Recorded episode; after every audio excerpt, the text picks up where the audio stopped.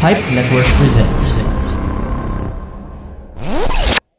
What's the scariest story you Is it know? from a book, a movie, a TV show? Or show? is it something that happened in real life? Mm. My name is Andrew. And I'm Ninya. Come join us as we talk all things horror. Mm. The frightening, alarming, real life tales show. Out wherever you're listening to right now. This episode of the Banyo Podcast Reflush was brought to you by La Casa Vacanze. If you want a great vacation place this summer, we've got a great deal for you. La Casa Vacanze in Batangas is a great place for your family to relax and enjoy.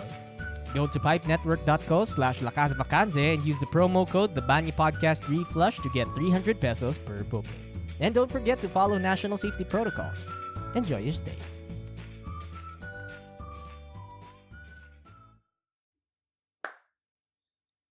Hey guys! Welcome sa isa na namang episode ng The Banyo Podcast Reflushed. My name is Carlo Aquino.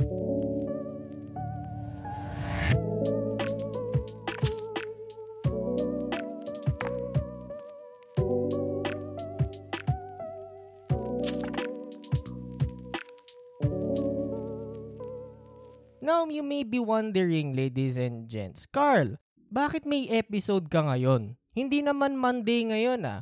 Scheduled ka na, 'di ba? What the fuck? You're tearing me apart, Lisa. Well, here's the thing. For the longest time, we are called the Banyo Podcast Reflushed. However, never pa ako nakapaggawa ng isang episode related sa banyo. Or sa at least sa toilet man lang.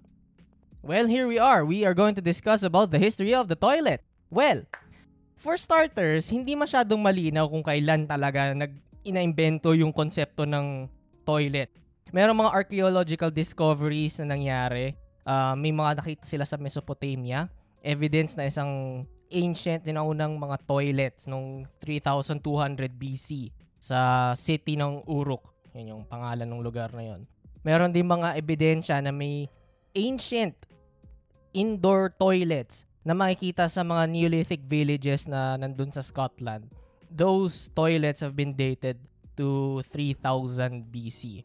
And meron din nagsasabi na sa Greece din daw nag-originate yung konsepto ng toilets. Kasi meron sa isang palasyo sa Greece na tinatawag na Palace of Knossos. It was built around 1700 BC. Mga indoor toilets yung nandun sa palasyo na yon na may connected na flushing water supply. So pwede kang mag-flush. Pero mano-mano na hindi siya yung ah, mechanized. Ngayon, fast forward tayo sa panahon ng mga Romano. Nung ancient Rome kasi, ang konsepto nila doon, marami silang mga public toilets. Nung 315 AD.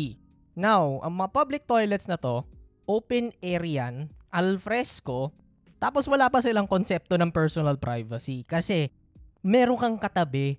Tapos, sa public toilets na to, pwede pa silang mag-usap related sa mga seryosong bagay tulad ng politics o kaya ng business. Nagkakaroon sila ng mga business transactions habang dinadayariya yung isa. Sobrang wild nun. So imagine mo na lang, dinadayariya ka. Mupo ka doon, you're letting it all loose, and then all of a sudden, kakausapin ka ng katabi mo, sabi niya, Uy, Pards, kumusta ka na nga pala? Kumusta na rin nga pala yung asawa mo na si Incontinentia Botox?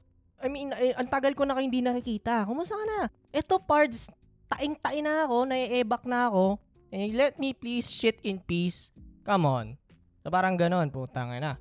Ngayon, sabihin natin tapos ka ng doon sa business mo. Tapos na yung business mo doon. Yung mga Romano nun, nililinis nila yung mga sarili nila gamit ng isang sponge na nakatali sa dulo ng isang napakahabang stick.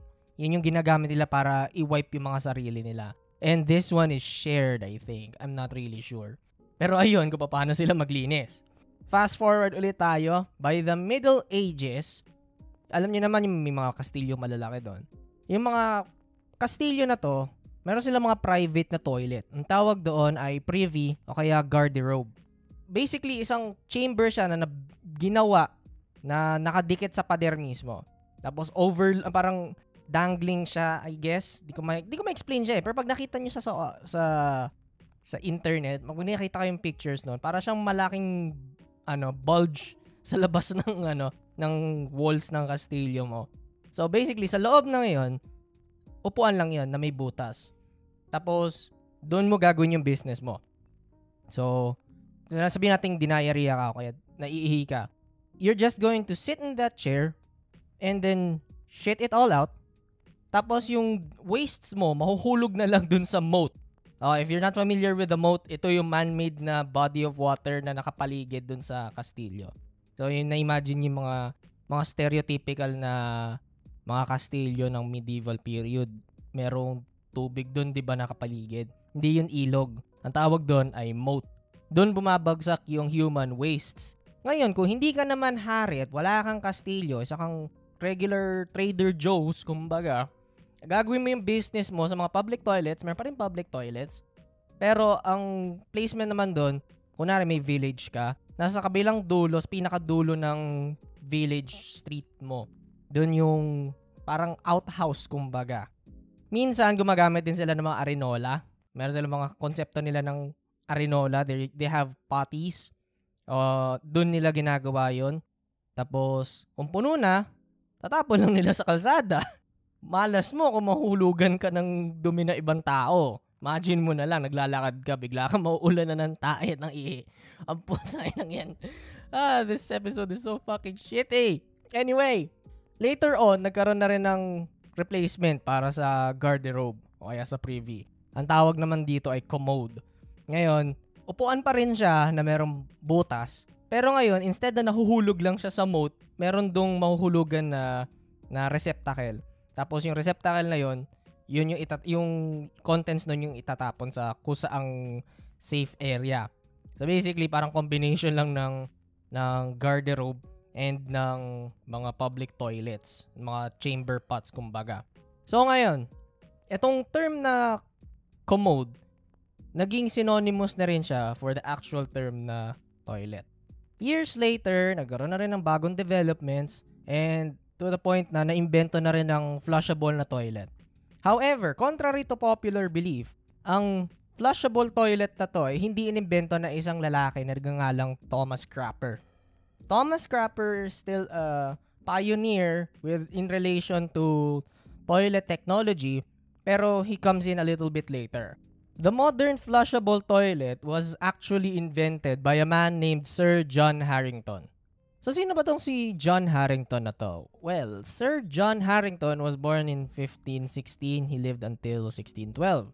He was an author, a translator, and an actual inventor. He's also Queen Elizabeth I's godson.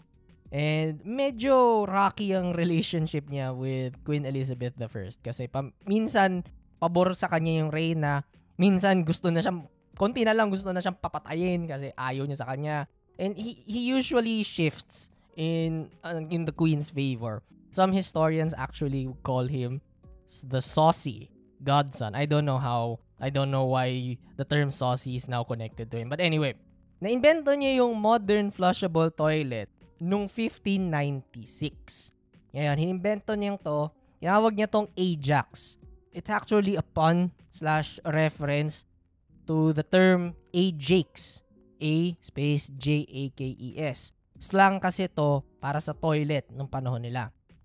Ngayon, yung mechanism na to, una niyang nilagay, sinulat niya to sa isang libro niya, natatawag niya A New Discourse Upon a Stale Subject, The Metamorphosis of Ajax. Mamit siya ng pseudonym para sa librong to. Pero later on, na na pinpoint na si John Harrington pala talaga ang nagsulat. Ngayon, ano ba ang itsura ng mechanism niya to?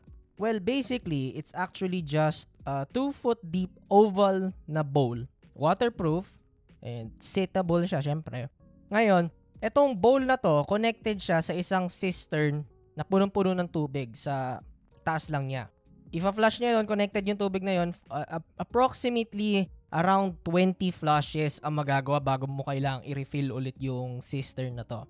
Yung tubo na nasa ilalim doon kung saan lalabas yung wastes, hindi pa siya S-shape. Kasi ngayon, yung modern toilet natin, S-shape na siya. May specific na purpose yon. Naka-S-shape yon. Kasi pag nag-flush ka daw, tapos umalis yung dumi, hindi pupunta, di magbabackfire yung amoy. So sa kanya, diretsong tubo lang yun. So every time na nagfa-flush siya, it really would smell like shit. Sobrang baho na lagi ng, ano, ng flush mo. Yung S-shape na pipe na to, naimbento lang to sometime later, ni Alexander Cumming, he invented this invention na improvements do sa designs ni John Harrington nung 1775 lang. But anyway, yung Ajax na to ni John Harrington, una siyang na-install sa bahay niya, sa estate niya sa Kelston sa Somerset, sa England. Di ko alam kung nasaan yun. I'm not, I'm not an Englishman. I don't know where the fuck that is. Pero nasa England lang yon. Besides his estate, nilagyan din niya yung bahay ni Queen Elizabeth I, yung palasyo niya sa Richmond Palace. So, dalawa yung areas kung saan merong uh, Ajax, kumbaga. Ngayon, you would think na magiging patok to, tong produkto na to, kasi sobrang revolutionary niya eh. I mean, panahon nila yun, tumatay lang sila, tapos hinahayaan lang nilang ano rin, ng, ng agos ng tubig yung dumi nila and waste nila. Pero hindi. Hindi nila naging, hindi naging commercially viable ang Ajax, anong flushable toilet. It was only commercially available, commercially viable, nung Victorian era na. Ito yung nangyari. Kasi nung panahon na yun, syempre, Industrial Revolution, lumalaki na yung London, lumalaki ang city, tapos kumakalat na yung mga diseases. Ngayon, na-imagine nila na I think it's high time for us to not shit in the streets and just throw our shit out in the streets. Para mabawasan naman yung mga mga maruruming bagay. Tapos hindi kumalat yung mga sakit. Ngayon, ang unang nag-commercialize ng flushable toilet ay si George Jennings noong 1840s na. Pinocus niya yung marketing strategy niya sa middle class kasi parang na-imagine niya na sila yung parang pinaka magiging suitable na makakagamit ng flushable toilet kasi sila yung marami sa mga city areas ng panahon na yon. Nagkaroon siya ng mga improvements sa previous designs. Tapos yung toilet design niya, una niyang showcase to doon sa Great Exhibition noong 1851. And people loved his design and praised it so much na gumawa rin siya ng isang ex- isa pang exhibition kung saan in-install niya yon tapos yun yung naging kauna-unahang public pay toilets. Ganun siya, ano kapatok, people would would pay to shit in this toilet. Kumbaga ganon. Ngayon, naalala niyo si Thomas Crapper kanina. Dito na siya papasok. Thomas Crapper actually was one of the pioneers in the design of the toilet. In-improve niya yung toilet design ni George Jennings nung late, la, latter part na ng 19th century. And he actually had nine patents to his name. Yan siya, ganun siya ka-prolific sa toilet design and invention, kumbaga. And he actually was commissioned by Prince Edward uh, para mag-install ng maraming mga toilets across multiple royal palaces and places. Etong si Prince Edward, later on after Queen Elizabeth's death would become King Edward. I forgot which number he was. Pero siya yung, yung siya yung hari pagkatapos ni Queen Queen Victoria. Besides Thomas Crapper, meron din siya mga contemporaries. Nagkaroon din ng mga toilet-related improvements mula sa mga taong ito, natong si Thomas Twyford, Edward Johns, tapos Henry Dalton. May mga sarili silang mga designs and improvements pero I'm not really familiar with with whatever they were. Pero they were there. They were there to improve the way you shit. Pagkatapos maimbento ng flushable toilet sa England, naging sobrang successful na siya doon. Itong mga flushable toilets na to, una siyang lumaganap at kumalat na sa continental Europe. And then after that, the rest of the world. Dumating yung konsepto ng toilet sa US noong 1880s. Back then, nagkaroon sila ng mga chain pull flush toilets. Pagkatapos, mag, pagkatapos na maimbento sa England. Tapos, noong 1906 naman, etong Amerikano na to na si William Elvis Sloan, nag-imbento siya ng flushometer. Uh, mga panahon kasing to dati. Pag nag-flush ka, gagam uh, pag flush mo yon yung valve na yon may valve na bubukas tapos gravity yung magdadala ng tubig papunta sa bowl tapos paalis ng ng toilet bowl pero itong flushometer na to yung magamit siya ng pressure para tang para i-clear out na maglabas ng tubig and itong design na to ay makikita mo pa rin sa maraming toilet sa buong mundo up until to, up until this day people are still using the flushometer ito yung kunwari na pa CR ka sa SM tapos, yung mayroong bar or lever sa gilid, Yo, yun yun. Yung tapos, pag flinash mo yun, gas, malakas, malakas na gas ng tubig ang lalabas. Tapos, paalis ng sistema yun. It's, it's, it's amazing. Amazing. Besides the regular flush toilets, alam naman natin na meron din mga dual flush toilets. Yung dual flush toilets, may dalawang settings yan. Ay, yung isa may mas malakas na agos ng tubig, yung isa mas pang-conserve ng tubig, and what the, yada yada yada. And these dual flush toilets were actually invented by a Japanese company called Toto noong 1960s. Pero hindi siya naging commercially viable up until 1980 dahil sa mga efforts na ginawa ng isang Australian company na nagangalang Karoma.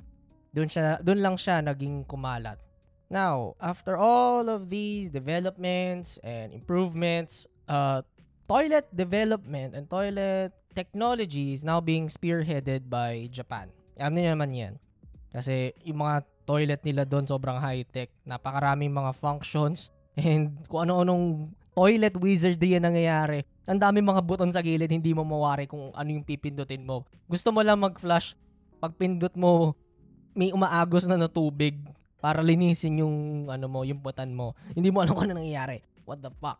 However, impo- importante rin nating ma-point out na malaki pa rin problema ang hindi pag-access sa malinis sa tubig. It's actually estimated na around one-third daw ng human population wala pa ring access sa proper sanitation. Uh, according yan sa World Health Organization at UNICEF. So malaking problema pa rin yan. If you know if you don't know how many how many is one third of the human population, it's around 2.4 billion people as of the 2015 report that they did. Most of these people come from South Asia and the sub-Saharan Africa kung saan hindi talaga masyado accessible ang clean running water para sa mga tao. Ayun, malaking problema pa rin yan and I hope that soon we will be able to bring clean, sustainable running water to these people. Kasi kailangan din nila yan. They deserve they deserve access to clean water. Okay? Sige. So that's the story of the toilet. I guess na-cover ko na lahat ng mako-cover ko. I don't think I have any more stories left in me. So, I guess I have to come clean now, guys. This will be the very last episode of the Banya Podcast Reflushed. I can't handle it anymore. It's nice making these episodes. Pero, parang hindi ko na talaga kaya eh. That ship has sailed already. And I guess I don't have any more stories left within me.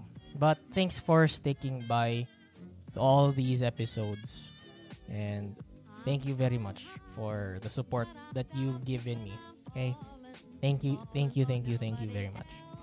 With that in mind, ladies and gents, if you like this episode, please like, share, and subscribe to the podcast. Please like our Facebook page, facebook.com slash stories and podcasts.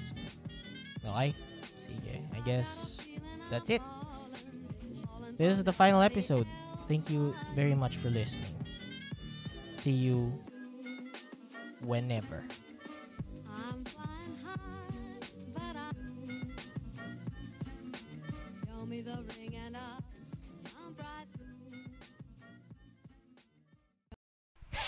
You fool! You fell victim to one of the classic blunders! Oh, I bested you. Di pa to huling episode ng TVPR. Kita kit sa April 12 para sa episode 32. gotcha!